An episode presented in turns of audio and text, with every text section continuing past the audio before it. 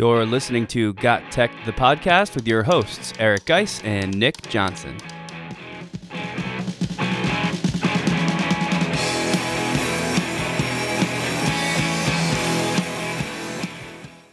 Welcome back to Got Tech the podcast. This is episode number 28 using EduNotes for student collaboration and feedback. In this episode, we talked to Dan Gallagher about some practical uses of EduNotes regarding student collaboration. Nick and I also go over some EdTech tools that assist teachers in providing students with near instant feedback. Check it out.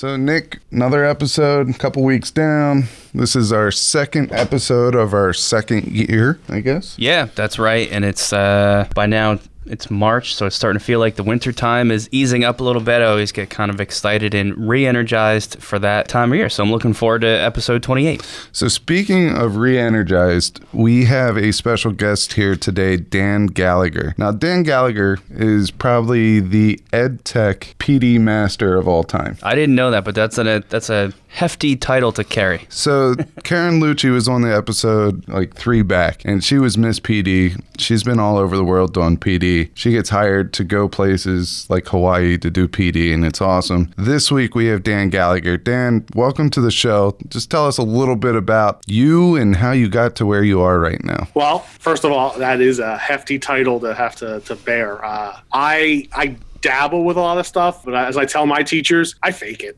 You know. My, my, my secret is let me Google that for you. Whenever I get a question that I don't know the answer right off the top of my head, I'm turning to Google. So uh, Google's the one that can carry the title. I just be the face. That's awesome. So let's go in a little bit about you. So where did you get started with education? Where did or how did you get to where you are now, and where are you now? So honestly, how I got started with education was back in the Boy Scouts. One of my hobbies is wood carving, and so I started working at a Boy Scout summer camp called Treasure Island, where I taught wood carving merit badge, and I had upwards to 35, 40 scouts in a merit badge class. And I figured if I can have 35 kids in a session, all with sharp knives in their hands, and no one's trying to cut me, maybe teaching's a good thing for me. So I pursued that. I went to Lebanon Valley College and got my uh, undergrad bachelor's in elementary education. Uh, I started teaching in uh, Springfield Township. It's right outside of Philadelphia. Uh, I taught there for a couple years, fourth grade. My building principal saw that I had a knack with using technology. Our technology teacher was retiring. She automatically thought of me to go and take that spot. Our tech director then said, Hey, we want to start doing tech coaches in our schools. And so I kind of transitioned into being the tech coach of an elementary school. And then, uh, you know, life continued, uh, got married and moved to New Jersey. And now I'm a teacher resource specialist for technology in my uh, current school district. I love how tech coaches can uh, take on like 50,000 names and mean the same thing. Oh, yeah. My district loves long titles. That's awesome. So, wood carving. And this is something that, you know, I found very interesting once I found out that you did this. You have something called goofballs. Yes, my goofballs are basically I take a golf ball, I cut the outer cap off of half of it, and the inside is this uh, acrylic based, uh, almost like a polyurethane type of material, which carves very similar to wood. When I went off to college, I needed something that I could do in a dorm room. It didn't require as many tools as wood carving does. And so I heard about golf balls. So I've been carving golf balls. That's, That's awesome. that's so funny. What, what do you do with them? Do you do is this a personal hobby or do you sell these things or give them like what's the plan? So I started out just as a hobby, carving them. Uh, I usually carve wacky faces into them, you know, uh, elaborated eyes, weird grins, and then uh, I had people ask me them for you know gifts. Gave a couple ways gifts, and then I started hearing from a ton of people, "Oh, you should be selling these. You should have a store." So last year I opened an Etsy shop, and I put some of them up on there. So, everyone out there, we need to contact Dan here. And uh, you know it was custodial appreciation day, secretary appreciation day, or boss appreciation day. Contact Dan; he'll he'll hook you up with a goofball, and uh, it's a gift that keeps on giving because they get to look at it every day on their desk. All right, so let's get into it a little bit. I know that you are a big fan of certain ed tech programs. You're a coach of many, a trainer of some. You are an ambassador of a couple. Let's get into a couple of your favorite ones. What what Okay. what are some of the uh, ones that you have a passion in, and what are you using them for? A newer one to me right now is called Edji Notes. Uh, it's a tool that allows you to take either text that you've typed in, images, or PDFs, and be able to push them out to students. And they can either highlight the text or they can tag that image and they can leave text annotations, they can leave emojis. They've even opened it up now that you can start leaving audio comments. And then they have a feature for the teacher called Heat Vision. And when you turn Heat Vision on, now the students can see everyone's annotations that they've left. And if they've highlighted the same sentence, that highlight starts turning from a, a color yellow to a darker red to kind of show how many people have the same thoughts. Um, I really liked it because I had a middle school teacher come to me and said she wants to really enhance her students' conversations. She would usually give them some type of uh, document or excerpt to read and then have the students talk about the writer's craft. What did that author do in that piece to kind of hook the reader in? But she noticed that the kids weren't really talking. And I see that in middle school. They're afraid to share their ideas because they don't want to look foolish. They don't want to think they, they think that no one else is thinking the same they do as they do. We noticed when we ran a group that did not have the tech and we ran the group that used Edji, the conversation was much richer because the students had a chance when Heat Vision got turned on to see other people were thinking the same things as them and now they were willing to talk about it and share and discuss. Whereas the other group, they were fearful of, you know, these are my thoughts and no one else is going to think them and I have no other way of seeing if they've thought them, so I don't want to talk. So this this is fascinating, but Mitch, this is completely brand new to me. I've not I've heard of Edji, but that's about as far as it goes. Can you just maybe catch me up a little bit? You said you share something with them. You share a PDF. Is it a Google Doc? What's the formatting of what you provide? So there's three different ways you can upload content. You can either copy and paste the text in because they have a text editor, or you can upload an image or a PDF file. And that's what you push out to the students. And then what the tool allows you to do is either put a tag on the image or put a tag on the PDF, a, a little spot indicating where you're going to leave your remarks or if it's text, they can highlight the sentence or the word or the phrase and be able to leave either text based comments, emoji comments, or they've started to allow audio recording. I think for me, I can I can easily come up with a couple of different projects that I would use this for. First is poetry, and this one is the one that's stuck out to me right away. And it's not even to say, okay, improper formatting, find those errors. You could do that. You could say, all right, here's a poem. It's not written correctly. Go find the errors and th- they could highlight that and see, you know, who can do that. But I'm thinking if you want to start collaborating, if you want a discussion, you give them a couple poems that are pretty powerful and you just tell them to highlight the parts that really resonate with them. And that that itself will help you identify craft or what what is effective writing while writing that poem. So that that was the first one. The second one is math. Oh, yeah All right, so- talk about math. So how can we use this in math? I mean, if you take you said you could take an image. I would just, you know, write down a math problem on a piece of paper and maybe change a step or two of the work that they write. And if we change a step or two of the work that they write, you could ask them to identify where they went wrong. Because in math, if you can identify uh, a wrong step that they took, you really have a thorough understanding of the process. So those are the two that I was uh, kind of thinking about. You said that Yeah, you I- use it in math as well. Yeah, I, I love tech tools where they can be used regardless of the content area. Um, and so recently I did a math lesson in sixth grade. We've adopted the math workshop model. And so one of the components is doing something called number sense routines, which is basically a time to get students talking about math. And so what we did was we took an image of four different expressions. So maybe x minus three, x squared plus two, x minus three squared, and then five minus y. So you have that image with those four different problems in the four corners. So we pushed that out through Edji. We had the students mark and explain which one didn't belong. For whatever reason, they had to type in why they felt that didn't belong. I then turned Heat Vision on and they could then see what their classmates thought as well. I then told them, okay, now you're going to get in your like groups and as a group, you're going to talk about, since you've already just said why it doesn't belong, now I want you to come up with an argument of why it should stay. And then elect a speaker from that group to kind of pitch your rationale of why your expression should stay in the group. And then based upon what I hear, I'm going to make the final decision of what we're getting rid of. And so the tech tool kind of helped facilitate that conversation and kind of prime the pump in their thinking. Uh, that that's cool.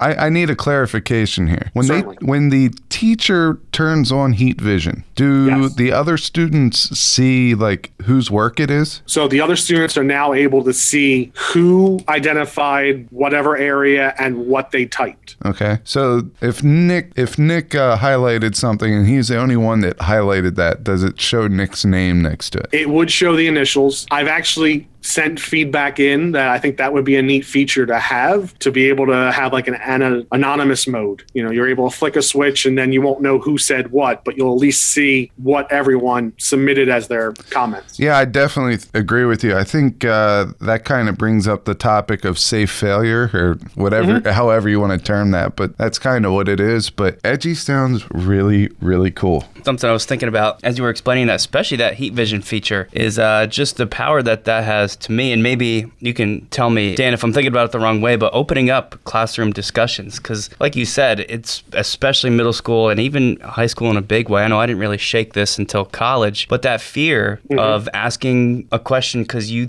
You don't realize yet that there's probably a lot of other people that have it. Um, so the ability to see this this heat vision, wh- where you can kind of get a sense of where everybody else is highlighting or what everybody else is writing, to me that just jumps out as like, wow. Now as I'm the kid who has ideas that never would have shared them, I can see there's a bunch of other people circling the same thing or writing a similar thing. So I sort of know that that is that's like, almost like a safe thing for me to say because I know that that's something else that's not going to get laughed at. Is that kind of a feature of this? Yes, yes. So I find that it gives all students a voice in the classroom. Uh, traditional teaching, you know, you're you're asking a question, you have a couple kids that raise their hands, you're crunched on time, you can't hear from everyone. This way, now all students are able to contribute to the conversation. And in the beginning, it's just them. They don't they're not seeing what their peers are saying, they're not feeling pressured or anything. They're able to look at the content, highlight or annotate an area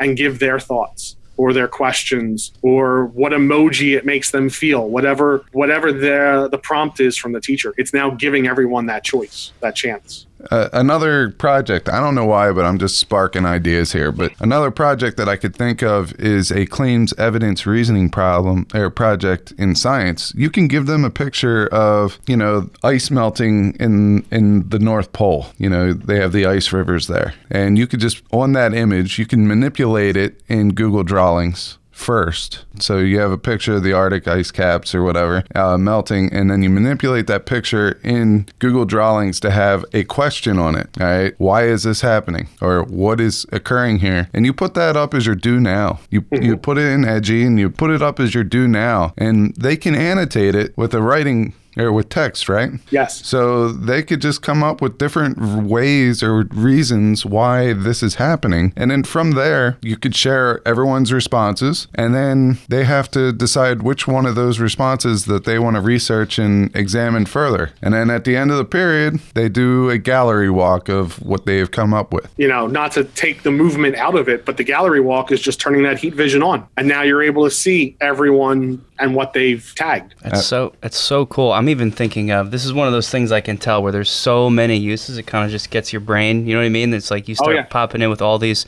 Any of those tech tools that can be used across disciplines So easy. regardless of the grade level those are the ones i usually gravitate towards I'm thinking of one thing I've been trying to do a lot of recently eh, with my chemistry kids is instead of just having them work out a calculation on a piece of paper, I've been giving them pre-done calculations by other students and having them analyze it for what the mistake is. And I usually do it as a discussion where I say, okay, here's three other students' work. There's two mistakes in this one and three mistakes in this one. Share out what you think. And they're always afraid to say what they think the mistake is because they don't want to they don't want to say it wrong. They don't want to sound stupid. But man, if you could give them like a PDF of those of that work first, again, so they could kind of see, oh, everybody is looking at the same area. It almost might make a student more excited to answer because they'll be like, oh, I know what I think is wrong in that, and just give them a little confidence. What a cool thing. I was also thinking for like English teachers, just push out an essay and have have the kids edit that way. Everybody's highlighting certain problem areas. What a what a great way to see how other people are editing written work for grammar mistakes or or, or any other kind of writing stuff. All right, so let's get down to the nitty gritty here. What is Edji going to cost us? Okay. So it's one of those freemium tools. You can start out with a free account. What it does is it gives you access to everything. You can do the text, the images, the PDF. You can annotate with typed text. You can annotate with emojis. You can even record audio. But the limitation is the fact that the teacher can only have two Edji activities in their account at a time. So if they, you know, use this often, they're going to have to delete previous activities and have to remember the next year what they did and put it back, create it again almost. If you do start using it and you like it and you upgrade, you're upgrading to what they call Hero. And Edji Hero, I believe, is like $5 a month. And then it gives you unlimited activities that you can have. Students don't need accounts. When you create it, it gives you a link that you share out, and the students go to that link. They can either uh, sign in with Google and it gets their name that way, or they can type in their name and then they're good to go. They can start annotating on whatever it is that you pushed out to them. There's also like a school or district level account that you could also search for. They don't have pricing on there. I think you have to contact them. Okay, so what I'm thinking is uh, for me, I would probably do the freemium. I would throw all my lessons that I'm going to put into Edji into a Google Doc and save it that way. And because it's a copy and paste away, but five bucks, that's not bad. That's not breaking the bank. And it's not like you have to buy every single kid an account, it's just a teacher account. So uh, that might be something that you could put in your budget for your department. That's something that you might be able to put in your uh, tech budget for the school. I, I don't think that's bad at all. And for the multiple different you know ways to use Edji that we've come up with in you know 20 minutes that's that, that's a that's a bargain And what's nice to know about Edji, it was created by an educator. A teacher in the classroom saw a need and built the tool to fulfill that need. Um, and that kind of goes to, you know, I don't know if you've ever heard of the Edu Duct Tape podcast and Jake Miller. It's kind of his philosophy that, you know, technology should be like duct tape. It's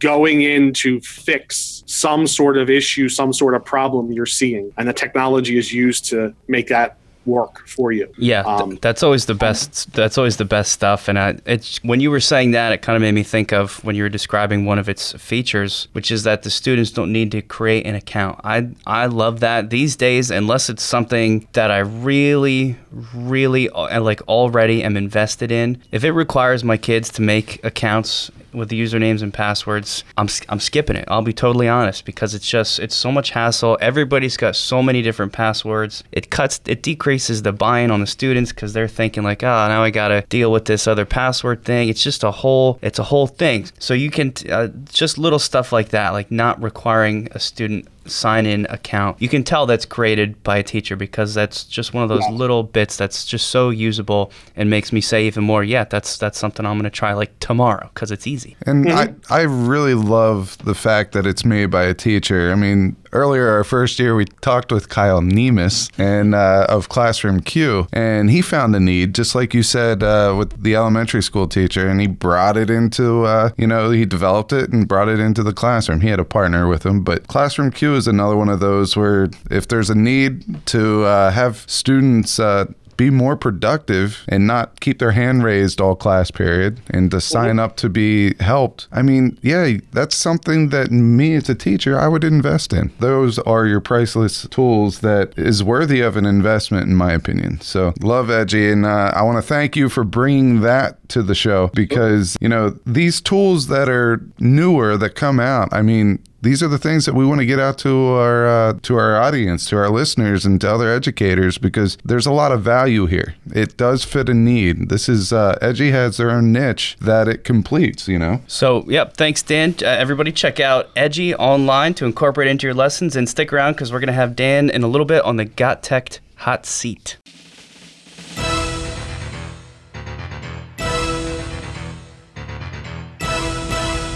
It's time for the Got Tech Hot Seat.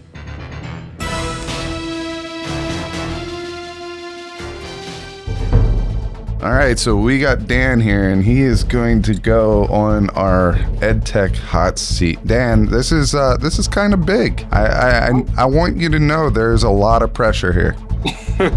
I mean, I'm feeling it. Uh, I know how you said in the, the previous episode that you have a heating pad. I I think you might have dropped one off at my school because I'm feeling it here. You take the family feud, the last little thing that they do, and you feel that pressure, but now it's like ed tech pressure. So, what we do in the Got Tech hot seat is we give you seven prompts.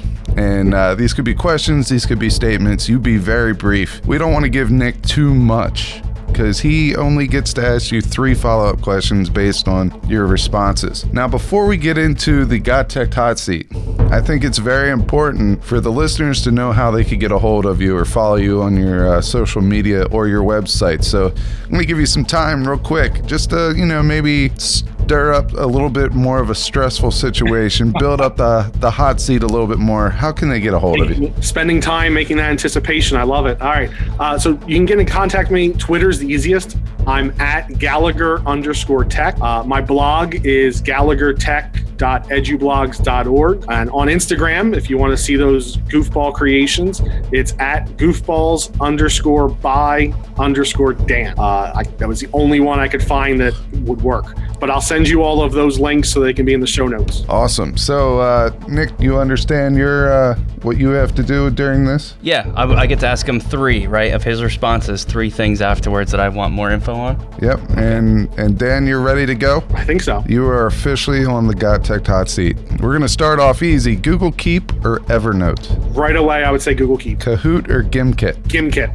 What are your top three go-to apps and or extensions? I'm going to go with all extensions, Clipboard History 2, GIFIT with an exclamation point, and Edit with Edpuzzle. Name one EdTech tool that you would feel would win the award, the best kept secret of the year. I would have to go to what we talked about before, Edji. What is more important, a supportive administrator or a strong PLN? I would say the PR- PLN. Uh, what is your favorite EdTech conference or PD that you go to? That's tough. Uh, Uh, being a connected educator, I go to a lot, so I'm thinking anything that has an Ed Camp in the title would be my go-to. And will you be presenting at ISTE 2019? Yes, and I'm very excited about that. All right, so there he goes. Are you are you sure I only get to ask three? Well, I think I'll let you ask three, and then I think I want to ask one. All right, there's because there's a lot of good. There's a lot of good stuff that came up there. Uh, the first thing, Dan, I'd like to ask you about is something that we've talked briefly about before. Guys, you mentioned one of our other guests, Kyle Nemus, who I believe is the last time we mentioned this. But uh, Gimkit, just as an alternative, a, what I think is a new and exciting alternative. I know a little bit about it, but could you describe that in some more detail for people that might not know about Gimkit? Uh, I'm I'm liking GimKit right now. Like you said, it's new and exciting. I like um, the fact that as you're going through and answering questions, you're earning money in their system so that you can go and purchase items in their shop. And I, I think, you know, the fact that it was designed and created by a student, that says a lot. And that's something that, you know, student innovation, I want to support that. I, I think what's kind of cool there is we're also teaching students how they like to be taught, and that's through video games. We're in the video game era. Everything's electronic, everything's game based, and that is playing directly to their needs. Okay, so the next thing that caught my eye were actually all three of your choices for uh, your top three apps and extensions uh, were things that I've, I've heard of but not super familiar with. There's one though uh, that just stuck out to me. Um, I'm super obsessed right now with GIFs, making them myself. I've started actually having my students create them and putting them out there on the internet as resources for other people and just kind of building them into presentations. Such a silly little thing having an image move, but I, th- I think it pays off a lot. What what is what is GIFIT? So GIFIT is a really cool extension that I, I came across. Do you ever have a YouTube video and you're like, oh, three seconds of that would be the perfect way to explain whatever concept to my students? Yes. What GIFIT does, once you install that extension, it puts a button on YouTube so that when you're watching the video, you click the button and then you tell it what time from what time you want to turn that into a GIF. And then it takes that segment of the video and renders it into a GIF. This is unbelievable. That is It's a game changer when it comes to GIFs, especially with students. They're so visual. Yeah. I can just any video on YouTube. I click the GIF it button, and I'm able to grab that and send that out to the students as a quick little GIF. This is crazy because the old way that I used to have to do that, and uh, this is probably not even legal, but I used to pull up Screencast-O-Matic, screencast over top of the YouTube video as it plays, save that video file to my desktop, upload that video file into an online GIF creator. It was like a 15 minute process just for one GIF. So this. Yeah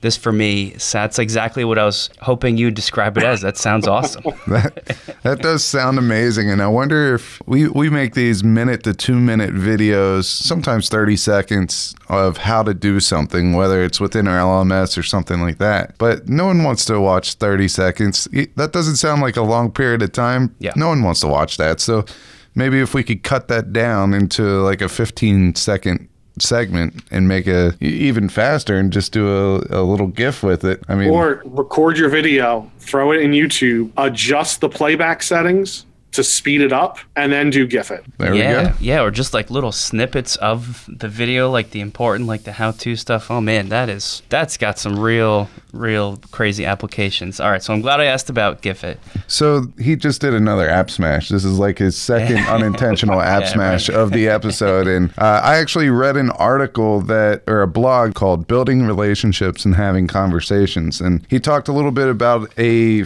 former teacher that he worked with and how they're sharing ideas and they're app smashing now. And yeah. I just think, you know, app smashing with all this stuff is it takes two really awesome tools and it makes it a super tool. And I think we just need to kind of point that out a little bit because, you know, a GIF really is just a super tool. It's taking a video, it's taking information, and it's kind of squeezing it together in a fast forward way of delivering that information. I think that's awesome. It's easily digestible it is that's, very easy, easily digestible. That's where we need to uh, meet our students as well, make things eas- as easily digestible whenever we can. So that's that's amazing. I'm gonna probably start using that like tomorrow. Um, and then my last one is gonna be. Uh, I hope you you probably knew I was gonna ask this, guys, but the the ISTE one for sure, only because Got Tech is also gonna be at ISTE presenting. So maybe you could describe to us and our listeners what you'll be talking about this year. So uh, the topic I'm presenting on is right up your alley, uh, and hopefully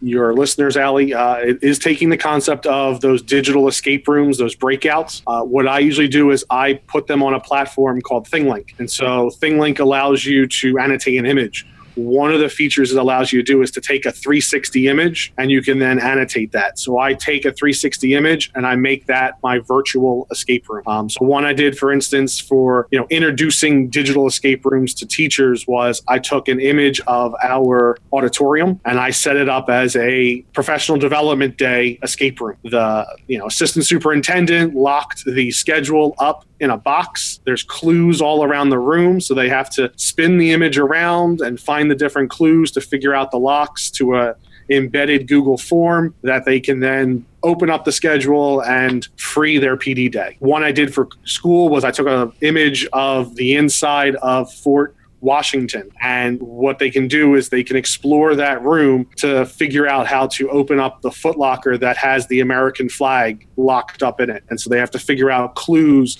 and it kind of introduces them to that content of learning about the Revolutionary War. I think there's a strong narrative ties there. And that's one of the biggest things that we talk about uh, with our escape the rooms. And believe it or not, our topic at ISTE is kind of similar, except we're not focusing on thing ThingLink. I guess right now would be a good time to kind of get into into what we're getting at at ISTE as well. Could share a little bit, yeah. So we've done digital escape the rooms, we've done physical escape the rooms, and the physical ones have boxes and locks, which could get very pricey. And then we have our digital ones where we feel like we lose a lot of the hands-on uh, experiences with whatever they're whatever clues they're manipulating or working with. So we've started to come up with these hybrid models where we're not using boxes, we're using a Google form for the code, and we're giving them the the physical manipulatives, uh, the worksheets, the the clues, the hands-on like puzzles, uh, 3D printed things, have them work with those, and then uh, try to get out of a room that is virtually locked by a Google form. So we're trying That's to fantastic. we're trying to bring uh, we're app smashing, but we're really activity smashing the digital and the physical escape the room. So we're very excited about that, and we're very excited to uh, hear about yours and hopefully be able to get out to yours. Same here. Do you know when yours is going to be at ISTE? What day? I know I'm on Monday morning. All right, so we're at the same time, I believe. Yeah.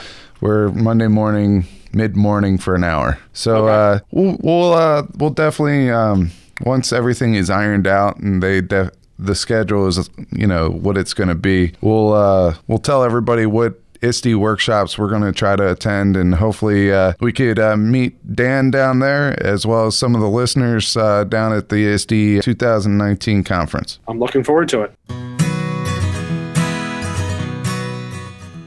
You can follow Got Tech outside the podcast at gottech.com or on Twitter at We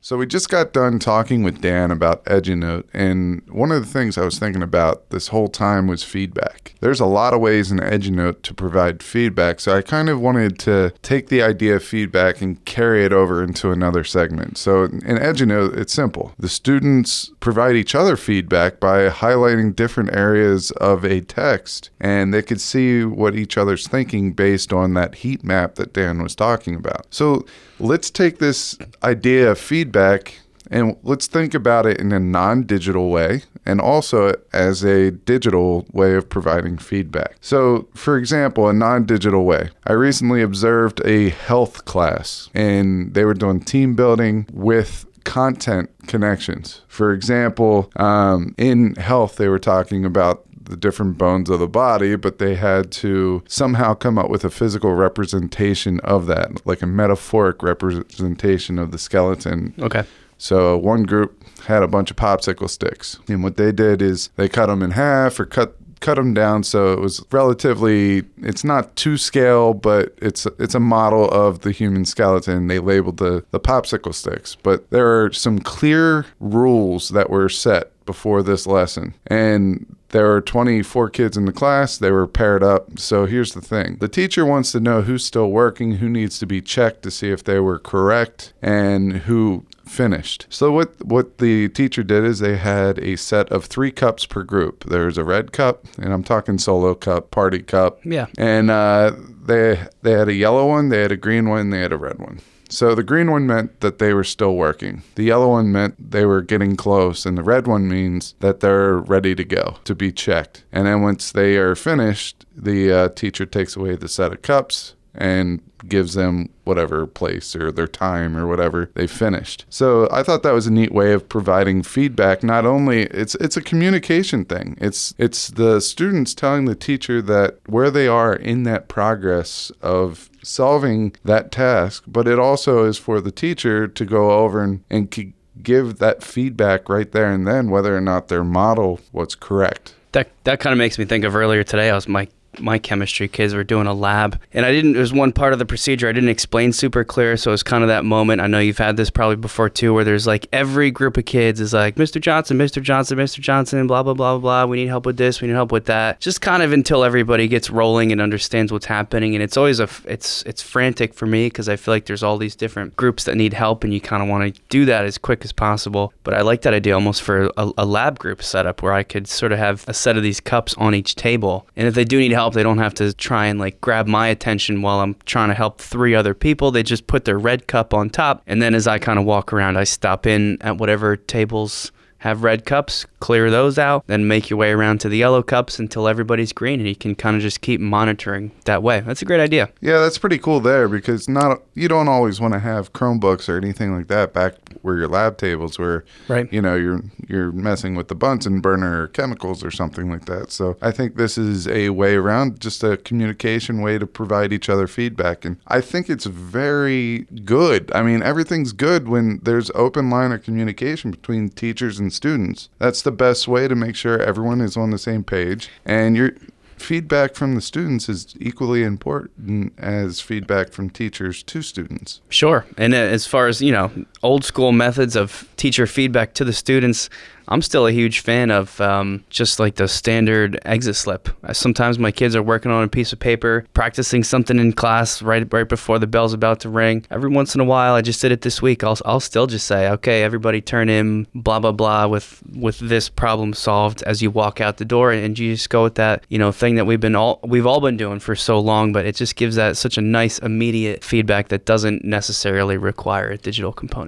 A lot of times when I gave my exit slips, I asked them for either questions that they had a concern about or something that they think is a misconception with the content that we went over. And usually I do this after four, five, six lessons into that topic, unit, chapter, whatever. And then what I do is I group all of the responses into categories that kind of fit together. I lump them together. And then the way that I start the next class, my do now is I give them a copy of the exit slips or I hand them the packet of hec- exit slips based on the group. And what they have to do is read that stack of exit slip questions and they have to find the best way to teach it to the rest of the class. So we might have four or five different groups and then they would take turns presenting to the class, you know.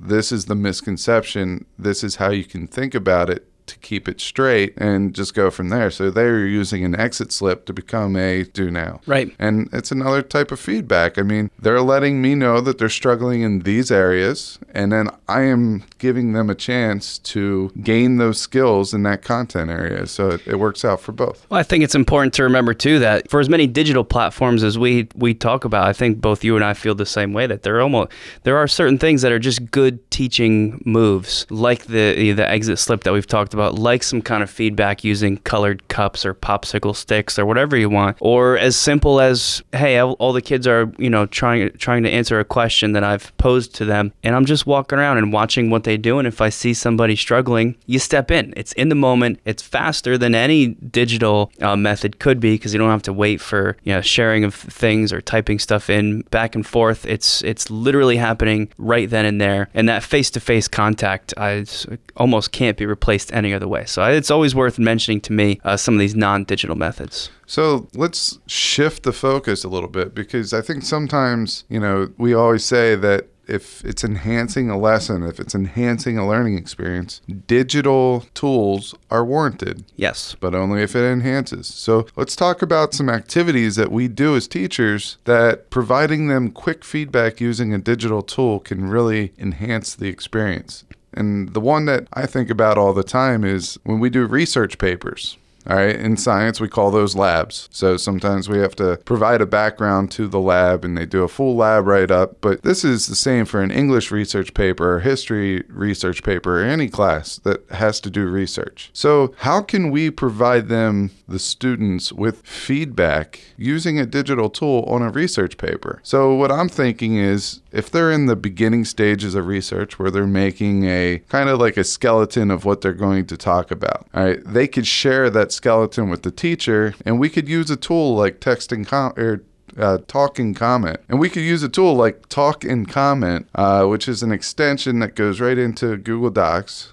Actually, it goes into Google Docs, it goes into slides, it goes into Twitter, it goes into Facebook if you really want it. You uh, hit a button, brings up a green and a red microphone. Green means you're ready to record. You hit the red one when you're done to stop stop recording and then it brings up a URL which has this digital it's your digital file there. So you post the URL into a comment or anywhere that you want to post it and it's going to give your voice feedback right there to the student. So little Johnny he has a good thesis statement and it, he has a good couple of paragraphs but in one paragraph he has no way of providing any backup data. So maybe you need to tell little Johnny that he needs to come up with some sources that back up that um, topic sentence for that paragraph. I love that because with talk and comment, it's still your voice. I think it's it gives an element at least of that personal touch that you could get from maybe sitting down and having a conference one on one with each kid, where they get to actually hear you, their teacher, someone they you know they like and they've been working with and respect. Uh, you can kind of use that because it's still your voice, um, and and talk about ways that a digital platform can enhance feedback, this would not be possible in almost any other setting. Where if you wanted to actually sit down and have that talk, have that conference with, uh, you know, your entire class of students, you'd you'd lose so much class time for that. But with talk and comment, it's just part of almost like you're grading a paper. You can do it uh, outside the class, and they still get that feedback. It allows you to do large quantities quick without typing, without really any kind of sharing. That's where I think a lot of the digital feedback comes in. It's just allowing you to do way more uh, than you would ever be able to do if you were just using paper and pencil. So let's go into another one that kind of goes along with talk and comment, but it takes it to the next level, in my opinion, and that is Kaizena. And I know that you talked about Kaizena in one of our battle royales, but they have something new. They have the add-on. It allows you to create a add-on into slides or docs, and this add-on, you click a button and say that you want to highlight a portion of the text that the students uh, typed into a Google Doc, or you want to highlight something within a Google slide, you highlight it, and then you get to choose whether or not you want to make a comment or if you want to make a voice comment. Now, the cool thing about this add on is it allows you to make canned responses of verbal comments. So if you see that 19 out of 24 people in your class didn't have a title slide in your in your slides presentation or didn't include a key piece of information well, then you would just make that comment once. You would highlight the first slide or the title slide, and you would just insert that comment there for each one of them. So once you make a comment, you can put it into a bank and it's there for the entire assignment. I think that's very cool. That's that is really cool, and I think that's what a lot of these. Uh, there's a lot of things that do similar stuff, each with their own tweaks. So if you know, some people really prefer Kaizena. Somebody else might prefer, let's say, something like Checkmark. Checkmark's another uh, extension for Google Chrome. Really super easily incorporates with uh, all of all of your Google apps, Google Docs, Google Slides. Um, but again, it just allows you to, make a large number of comments really fast by by providing you with, uh, you, like you were just talking about with Kaizena, kind of a list of canned comments that you get to, to choose and use and highlight certain words and just apply that to that document, push it back to the student so they can see what they've done wrong. I, I want to just throw this out there because I remember as a science teacher, one of my least favorite things about lab reports is I felt like every time they did a formal lab write up, students would not have a hypothesis that has two variables in it. Or students wouldn't do internal citations, or the internal citations were done in, improperly. So you look at that, and I just remember writing it out internal citations. And then after a while, I started going, you know what? I'm just going to give them a comments list with numbers on it. And so number one meant that they forgot their title. So if they forgot their title, I'd just put a one with a circle around it. And then uh, on that key, it would also say how many points that was worth. But a lot of students said that the personalized touch wasn't there. They just felt like a robot graded my paper. Well, that adds an extra step for them too. Then they got to go look at your key to figure out what they did wrong. Yeah, they, they said that the feedback wasn't authentic. Right. And I appreciate that. But sure. I think Talk and Comment, uh, Kaizena, and Checkmark all give you that personalized touch when you go to give feedback within a student's uh, paper, doc, slide, whatever it is. And then my, my favorite one, I I'll, i should probably let you talk about this because really you're the one that discovered this and kind of turned me onto it. Uh, does a similar thing, but I just, there's just something about it I like more. I think it's the color aspect you can incorporate, as silly as that is. I don't know why it just appeals to me. But Google Keep is more of like an organizational tool, uh, but it has uh, it's also allows you to sort of add like a toolbar to your Google Docs where you can type in whatever you want. We've talked about using Google Keep to sort of up, and you can upload anything. It doesn't have to be text, so it can be an image, say of like a rubric that you've got, and you want to sort of really quickly and easily insert your grading rubric into a student document that you're providing feedback on. You can just have the rubric kind of pre-made as an image file in your Google Keep toolbar, and you just click and drag it over into the, the Google Doc you're providing feedback on, and it's there uh, in seconds. And because it allows you to use things other than text, like I said, images, it's again another level of personalization, and I, I just I just like it because it makes it so easy. Another thing you could do with uh, Google Keep, and this is hilarious to me because that's just how I think. But uh, I saw somebody at a conference make stickers digital stickers. So they would take a picture that they like, they put text over top of it, they saved it in their Google Keep, and then they would drag it over to the top of the paper. And do you remember those uh, scratch and sniff stickers that we had growing up? Dude, I love scratch and sniffs. So the one teacher was putting scratch and sniff Uh, on it, and I actually saw some teachers in the professional development scratch their screens.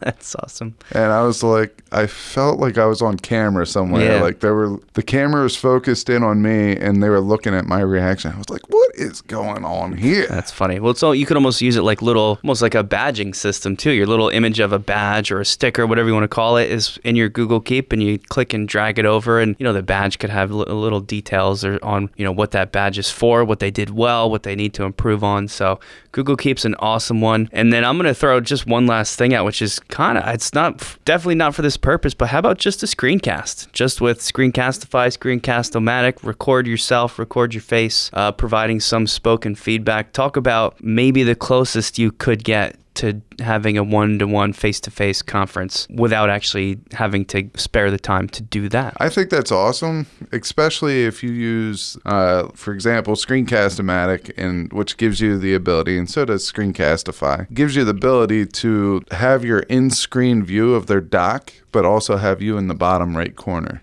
Right. So really, that's not take. That's taking maybe a little bit more time to make. Uh, I know with uh, Screencastify, every video goes right into your Google Drive, so it's. I mean, it, the the extra step is how you're going to get that video to that student, which is Sure. probably an email or something like that. But it takes a little bit more time, but it also brings the the authentic feeling of that feedback and the personalized feedback to a whole new level, which I think students would appreciate. I've done this before, almost like if I if I run out of time in class and I can't get to say something to a student that I know I wanted to, I'll pull up their document that I want to talk about. I'll do a screencast with their document on my screen so they can see it. I'll highlight on the screen so they know what I'm talking about. I'll use the little show my face option, and at least if it's screencast-o-matic, uh, it, I just push it straight to YouTube, and I get the little URL link for that video's YouTube, you know, YouTube location, and I just email it straight to the kid. There may be a faster way, actually, if someone knows about a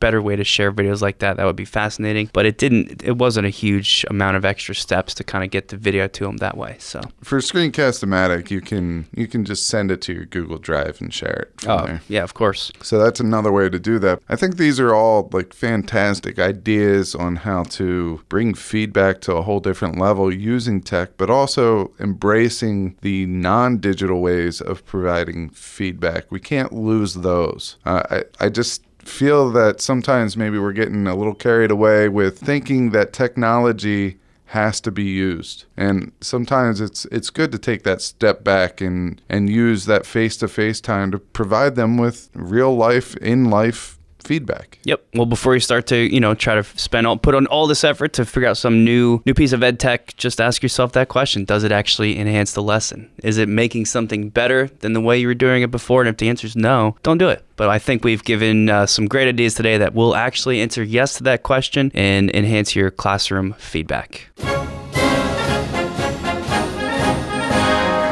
Until next time, you're listening to Got Tech the podcast, www.gottech.com, or you can follow us on Twitter at We Got Tech.